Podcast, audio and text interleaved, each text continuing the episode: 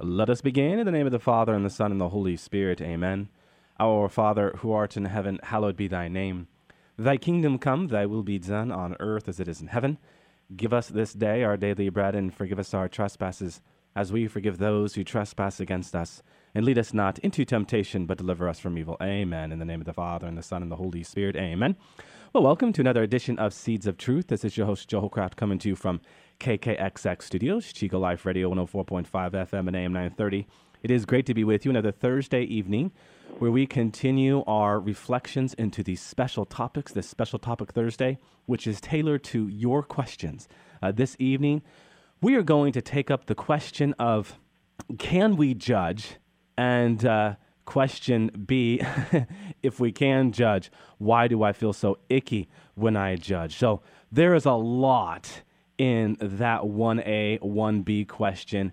And uh, I'm excited for this evening because I'm going to take up this question with a guest who has been with me uh, many times, although it has been many weeks since he has been with me, and that is Bob Cross coming to us from uh, Nevada. Thanks, Joe. I, I'm just excited to be back. This is this is awesome. Great. Yeah, I miss you, Bob. yeah, me too. and, and this is a great topic tonight because you know I've been feeling very icky. Mm. You know, I'm prone to judgment. Yeah, and, and about this program. I don't know, Bob, if there is any one topic right now that is any hotter than this topic of judging. And this has been something that has been sitting in the queue, if you will, for some time. And I've just been waiting for the right time. It's really interesting because this past Sunday, the eighth Sunday in ordinary time, and of course now we are in Lent, but this past Sunday in ordinary time, we had a reading that came to us from Paul's first letter to the Corinthians. And Paul was talking about judging. So I think this is in the minds and hearts of many people right now, just not because of what's going on in the world today, but also because of our recent readings. So it is time to talk about this. It is time to talk about this question who am I to judge, really? And I love the, the part B, if you will. Uh, why do I feel so icky? Why do I feel so wrong? Because within that, question, you have a much deeper issue, Bob. So, again, I'm very much looking forward to this program. And as always, I welcome all of you listening out there by way of podcast, especially in the countries of Brazil, Argentina, Chile, uh, Canada, Mexico. I also see on the grid France, Portugal, Spain, Italy, uh, India, China, South Africa. It is always uh, humbling to know that uh, so many of you out there are taking time out of your busy schedules to join us here on Seeds of Truth. And and again, Bob, for this evening, this is a universal topic, right? Everything we talk about is universal because the Catholic Church, by its very definition, is universal. But my goodness, this question of who am I to judge, it, it's, a, it's a hot one. And we should also say, Bob, in light of Pope Francis's words back in 2013 when he was on the airplane, who am I to judge? This is a question that's been probably sitting in the queue for many people for good four years now. So it is a due time that we talk about it. And I should also reference here a few books for our listening audience, Bob. The first being a book written by Fulton Sheen uh, titled Remade for Happiness Achieving Life's Purpose Through Spiritual Transformation. And the second book is a book titled Who Am I to Judge? Uh, Responding to Relativism with Logic and Love by Edward Sri, by Ted Sri. He's someone who is written quite a few books now, and uh, in his work, Who Am I to Judge, he does a beautiful job of laying out this question and response, and we'll be drawing from some of his words as well. So, what do we do with it, Bob? You know, who am I to judge? I think something off the top is that we have to underscore that there is a big difference between making a judgment and judging a person's soul. So, if you're to take a step back, you can put it in the context of what is objective and what is subjective, right? What is objective is what is external, revealed, and seen, and what is subjective is what is unknown, hidden, unseen. So, this is what we have to just put out there initially, all right? So, what is objective and, and what is subjective. And on the heels of that, we are made to ask certain uh, questions. Is it okay for me to use my mind and simply make a judgment.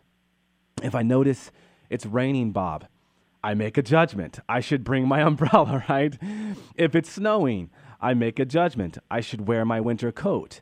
Uh, and in the light of these judgments, am I a mean, hateful, bigoted person if I do this? Well, you and I both know, of course not. God gave us minds and we are made to use them. Now, similarly, can I use my mind to make a judgment about someone else's actions? If I see my three year old about to run into the street, can I make the judgment that's not good for her? She might get hit by a car. Or if I see her about to touch a hot burner on the stove, as she almost did the other night, right? Can I use my mind and make the judgment that's not good for her? She will get burned. If I do this, am I saying she's a horrible person? Well, again, of course not. I'm just observing that she is about to do something that will cause her great harm. Now, here's the thing, Bob. We can stop there, and that's all fine and well. But we have to take this one step further. Can I use my mind and make a judgment about someone else's moral actions? Maybe there's a young female college student who is sleeping around with one man after another each week. Can I use my mind and make the judgment she's not going to be happy living this way? She's never going to find lasting love that she longs for. Of course. But Here's the snag, and we have to be clear on this, Bob, for all of our listeners. I'm not judging her soul if I do that. She may be doing something objectively wrong, but I don't know her personal situation before God. I don't know her background. I don't know her personal situation. I don't know her intentions. And that's that's a big one, Bob. We don't know anyone's person's intentions. And in that sense, we can say with Pope Francis, Who am I to judge? A soul's status before God is something between that person and God alone. Certainly, various factors in people's lives may impair, you know, their, their free choice and choices in such a way that limits their culpability and moral guilt. And another key point, I think, for us, Bob, but again, as, as Pope Francis explains in Joy of the Gospel, and you were with me, Bob, when we were talking about Joy of the Gospel, and in Joy of the Gospel, paragraph 172, he said, Each person's situation before God and their life in grace are mysteries, which no one can fully know from without. So, in the example given there, perhaps this young woman has never experienced authentic love. Maybe she was sexually abused. Maybe she has always been taught that this is what it means to be a liberated woman. But such a woman needs to know my compassion, Bob, your compassion, not just a lecture on the moral law. So, saying that, it is absolutely crucial that if I care about her or you care about her, that we should say something. I mean, if she is a close friend or family member, for example, should I talk to her about it? I wouldn't be judging her soul. That's between her and God alone. But to love is what? I mean, how have we defined love, Bob? To love is to will the good of the other for the sake of other. Right? Love is constantly going out and it's asking the question, what is the best for the other? And if I truly love this person, then it's the loving thing to show her the better way. And it is essential, really, to do so in the light of love. And yes, I need to do this prudently, in the right time and in the right way, with great gentleness, with great humility, with great compassion, mindful that the word compassion, coming from the Latin compassio, means to suffer with. Okay, we're mindful of this. Um, that's such a great and, and example of something that I think we all face. And it, there's going to be a common thread, I think, if we were to think through a variety of different situations that we encounter mm-hmm. with those that we care about or those that we feel like, oh gosh, we are put into a situation to judge. Many times we're in, we're in, in the situation you described, especially, it's, it's typically with someone that we care about, uh, first and foremost. But you know, we become so reactionary we think about something that someone mm. else is doing that we get caught up in the moment and we immediately go right into lecture mode or what are you doing or what do you think you're doing without, like you said, taking into account why and what is causing some of that behavior. We're, we're too quick, I think, in a reactionary type of situation to really understand that young woman that we see, that we know, that we care about. But we also recognize that, gosh, I, I want to help her in any way that I can. I think sometimes too that you know that wanting to help someone that we care about gets a little confused as well. Mm-hmm. Okay. Mm-hmm. Absolutely. And as you use the word, Bob, reaction, I want to put that in the context of the virtue of recollection because in our reactions, there's an absence of the virtue of recollection. There's an absence of a clear response. The virtue of recollection is drawing back, right? And asking the question, what is the meaning of this moment? How am I to respond? How am I to engage this person? The virtue of recollection withdraws and assesses a situation for what it is and understands that, you want to know what? I don't have to respond immediately. Okay? Or maybe I should better say, I don't have to react immediately. And this is why we need to espouse towards the virtue of recollection, the virtue of drawing back. So often we do react. we don't take stock into the deeper meaning of each and every moment. And be rest assured, Bob, we are made to see that God wants to be a part of each and every encounter that we have, whether it be at church, whether it be at work, whether it be at home, wherever it may be. God wants to be a part of each and every encounter. And if there's a conflict, that is when he really wants to be involved, okay? because the lasting icon of Christianity is the crucifix, which is, of course, the great victory that came through great conflict. So if we want to claim a great victory in our relationships and our friendships, we have to understand that conflict isn't the worst thing. It's going to happen. Moreover, God wants to be a part of it so as to bring something good out of it. Sure, and you know, in this particular example, for instance, when you know there's someone who's engaging in behavior that you know is not good for them, you know, and not being reactionary, I guess it's just goes without saying that in our frenetic society, many mm. times we do things in a hurry without taking the opportunity to recollect, like you described. And and I suggest or and remind myself that you know there's a certain amount of prayer that should go into that, so that Amen. you can, you know, be predisposed or be at least in a in a position where you're talking to them lovingly and asking them questions and caring about them, which is going to come off much better than saying, "Hey, what the heck you doing?" Yeah, that interior attitude of faith, being predisposed, that's so, so important because so often that is what is missing. You know, one of the things that surrounds this question so often, Bob, is uh, the, the word relativism. Benedict XVI, in his opening homily as Pope in 2005, talked about how we are living in an age of relativism, how we are living in a dictatorship of relativism. And what is the word relative? What does that mean? Well, relativism is the idea that there is no one absolute truth, that essentially each individual decides for himself what is true and, and what is right and what is wrong. A relativist would say that all truth claims are entirely subjective, just merely reflecting one's personal feelings, opinions, desires, or, or sentiments.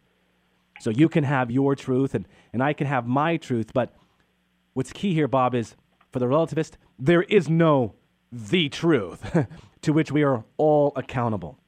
And ultimately, as Ratzinger noted, you know, relativism is emerging as a new kind of totalitarianism, one which seeks to push the Christian belief and truth further out of the mainstream. And I think this is very much the cultural context to why this question is uh, so important.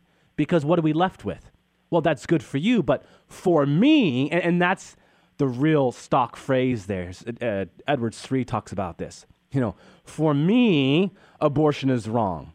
But to say for me abortion is wrong is nothing more in today's age than, well, for me, chocolate is better than vanilla. For me, anytime fitness is better than our local in motion fitness. For me, right? And you can continue to offer one juxtaposition after another. But the key stock phrase is for me, whatever I think, as opposed to truth coming from outside of ourselves. Now, why is this problematic, Bob? Because ultimately, Jesus Christ came as the revelation of all truth, and he invites us into this truth. And yes, a part of that truth is an objective moral standard. And this is something that we abide in. Why? Because Jesus loves us. Jesus wants us to be free. Sure. If you know, in in today's world, how many times do you hear things like, "Well, um, everybody's doing it, so you know it should be okay." Uh, mm-hmm. Everybody is, you know, cohabitating or living with one another before they're married. I mean, it's it's such an easy fallback. Or, you know, the one that when you might hear it right at this time of the year. Well, you know, hey, um, I'm taking a few extra deductions and I'm cheating on my taxes a yeah, little bit, but hey, yeah. everybody, yeah, you know? yeah, you know, I mean, it's if sometimes if if if I was a little, God, I hope the IRS isn't listening, a little exaggerating on my business expenses a little bit, I feel guilty, and it's like, you yeah. know, gosh. So I mean, it's just such a slippery slope, and relativism mm-hmm. is, oh gosh, you know, we could spend the entire rest of the program and many others talking about all the examples of that. But you're you're absolutely right, and you know, you think of those examples, and they're around us all the time, and those are judgments that we're making that are are, are being affected by mm-hmm. virtue of not really looking at objective, objective mm-hmm. truth, like you're saying. That's right. Uh, we have to ask the question that comes to us from Genesis 4 9 Am I my brother's keeper? Now, am I my brother's keeper? We have to understand, Bob, the relativist way is not how Jesus lived. I mean, this really gets to the crux of it. You know, how did, did Jesus live? Was Jesus indifferent to others? Well, of course he wasn't. He didn't say, well, it's not my life, whatever works for you or whatever works for them. No, no. Jesus came with the firm hand and also the gentle hand. The gentle, the soft side of mercy, compassion, and acceptance. The firm hand, the side that constantly calls us to conversion. You know, on one hand, Jesus loved everyone, even in their sins and weaknesses. He came not to condemn, and he taught us to do the same. Judge not as we have spoken to it. But again, Bob, on the other hand, Jesus persistently challenged people to repent from the evil that they were doing. And why did he do this? Because he was the incarnation of love. Love motivated him. He did this because he loved them and knew they would not be happy living apart from God's plan. We can see these two sides of love, especially in the way Jesus treated the woman caught in adultery. Jesus loved her even in her sin. But he also loved her so much that what did he say? Well, I don't condemn you, but also do not sin again. He understands the importance of freedom. Freedom there, as I was mentioning earlier, Archbishop Fulton Sheen. And I love this example he gives here, Bob, that I want to read as it relates to freedom. When you buy an automobile, the manufacturer gives you a set of instructions. He tells you the pressure to which you ought to inflate your tires, uh, the kind of oil you ought to use in the crankcase, and the proper fuel to put in the gas tank. He has nothing against you by giving you these instructions, as God had nothing against you in giving you commandments. The manufacturer wants to be helpful. He is anxious that you get the maximum utility out of the car. God is anxious that we get the maximum happiness out of life such is the purpose of his commandments. That's what it's about, Bob. Freedom is always caught up in law. We have used the analogy before of the piano, and I always apply this to my oldest son, Colby. You know, when he was four years old and he was first learning the piano, was he free to play the piano? I mean, did I stop him from pounding and striking the keys? No. But I ask you again, was he free to play the piano? I would argue no. Seven years later, here he is reading music, playing canon and D, and all the rest. And let me tell you something he is free to play the piano. Why? Because he understands the rules, if you will, of how to play the, the piano. Dare I say, the commandments, Bob, of how to play the piano. And now he's free. Uh, when is the sun most free and happy? but when it is shining? When is the fish most free and happy, but when it is swimming? When is man most free and happy, but when he is loving? Loving in light of the commandments that, well, free us to be the best version of who God is calling us to be. I know you and I were talking before, Bob. John Paul II would highlight this who we are versus who we ought to be and that there's a gap between the person we are and the person we ought to be. And the only way we close that gap in conversion is by what? Following our Lord's commandments, huh? Sure. In St. John Paul I mean, he he spent so much time, especially with young people, especially young people who were in courtship or young people who were recently married and had young families. And you talk about someone who understood what freedom really represented. His life, you know, being affected by Nazi occupation, and then of mm-hmm. course the communist rule that formed him mm-hmm. in terms of the way that he looked at freedom. But he was really immersed in watching and observing other people. I'm sure he would admonish and he would guide and he would counsel young people, but at the same time, he loved them so much. Everything was coming from, as you put it so beautifully a few minutes ago, from the standpoint of caring and loving that person mm-hmm. rather than passing judgment. There again, it's more about if we're looking at something that someone else does, if we look at them through the lenses of love and, and caring and understanding, going to go a lot further in terms of our ability to be able to deal with our issues. Really, our issues are what they're doing right mm-hmm. now. I mean, it's their issues too, but we're dealing with that, that propensity to judge that we sometimes don't feel good about or don't understand how to deal with. Yeah, the second part of that question, why, why, do I feel icky? Well, first and foremost, it calls you out, right? right? It challenges you to not only go deeper in your faith, but at the same time ask the question Am I doing the very thing that I'm calling out in this other person? Because often is the case, that's going on. I've been in numerous conversations where people have shared that, and I myself have certainly experienced that. So part of the ickiness is our own ickiness and then that sense of, yeah, you want to know what? We don't wake up every morning, Bob, and say, "Yay, you know, I'm gonna, I'm gonna admonish someone today." Right? you just don't do that. And if you do, you and I have to talk. Right? So, so there's an element of how this spiritual work of mercy, because really this is what we were talking about, right? To bring others closer to Christ within the context of admonishment, calls us to humility, and uh, humility really should uh, steer and guide us for sure. Now, part of this conversation, Bob, has to also take up how we are called to live because many people believe, if only implicitly, that to be holy is to be stifled, you know, less free, less themselves. Now, maybe they think it's hell all the way to heaven and, and heaven all the way to hell. As Christians, it's vital that we understand this whole mindset is profoundly wrong. God is good.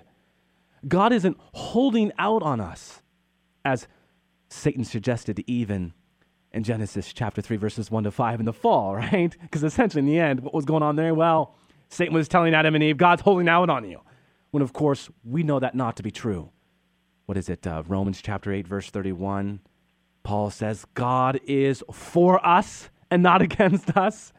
He is love and he, he wills our good. We just talked about how love is to will the good of the other. Bob, I can never will your good as much as God can, right? No one can will my good as much as God can. And moreover, as much as we think we know what's best for ourselves, God knows better. And so we have to be humble. You know, we're talking about how this projects out towards other people. Now we have to take ownership of this when we admonish and how we need to look in the mirror we should also say, and I would be remiss if we didn't, that our predisposition is essential to receiving the admonishment as well. If you really, really cared for me, Bob, you would tell me if I was doing something wrong. And as much as I don't like it, I have to be willing to listen to that. It's really talking about this from the other side. I have to be willing to listen to you. So, as much as if I'm admonishing someone, I have to listen to that someone and all of their historical experiences, as I talked about it from the outset, as Pope Francis talked about it. On the flip side of that, I would have to, to listen as well. Why is the person telling me that I'm doing something wrong? Why is this person reproving me? No, he's coming to me in gentleness. He's coming to me in humility. He's coming to me in compassion and love. Why? You want to know what? My friend cares about me. And you want to know what? He's right. And I could only approach an admonishment that way if I am too predisposed, if you follow, huh, Bob? I mean, this is quintessential to the larger discussion as well, just not what's going out, but also what's what's coming in. Sure. And you think about your children, you think about your friends and, and those that are around us that we tend to judge more than than others. But sure, back to that whole notion of and our society and relativism, you're really not free if you're allowing yourself to do things that other people say is okay to do, what you're doing is you're following or conforming to things mm-hmm. that they allow or things that they do in their lifestyles. And real true freedom is the ability to be able to say, no, I don't think so. I think, mm. you know, to mm. be loved by God, to show love for other people and caring and consideration, and to do things that I know help make me feel better about myself and what I'm where I'm at through God's love is really where the true freedom really rests. Amen. I like that point you just made there, Bob. To be truly free is is to say no. It is to say no because what it shows is that you're not possessed by the world, but ultimately you are in a living relationship with Jesus Christ. And we should add there too.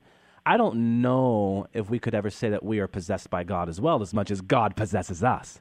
Because the thing of it is, when you put this in the context of the nature of love, you never really possess love per se because the nature of love is constantly giving itself away. So the more you love, the more you're giving away. And the more you give away, the more you love. I mean, it's the logic that is for many so unconventional of the Christian and Catholic faith. If you want more of something, give it away, right? If you want more joy, if you want more of a particular virtue, give it away. That's the logic of Christianity. And, and, and why, Bob? Because this constitutes the very life of Jesus Christ. He became more to the degree that he was more for everyone else. And that is our driving point when it comes to this larger topic of, you know, who am I to judge? You put this question and you insert it in the context of love, it begins to make sense in the light of what love itself means. Willing the good of the other for the sake of other. If other's about to fall off a cliff, you say, "Hey, you're about to fall off a cliff." Right? You just don't let them fall off a cliff. And this is what it's about. And and here's the thing, Bob, and maybe we can close with this point. When we receive an admonishment, you know, a person doesn't sit there and say, Yay, you've, you've admonished me. it's going to sting. But good medicine, when applied to the wound, Bob, always stings. But guess what?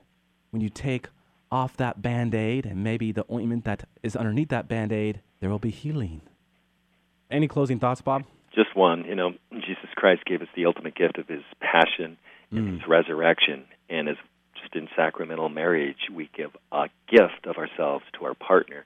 Let's all think about giving a gift to those we encounter by helping them through whatever it is that we see that they think they need help with rather than coming off as judging. Mm. Amen. Amen. All right, with that, we'll close with a word of prayer in the name of the Father, and the Son, and the Holy Spirit. Amen. All glory be to the Father, and to the Son, and to the Holy Spirit, as it was in the beginning, is now, and ever shall be, world without end. Amen. And God bless you.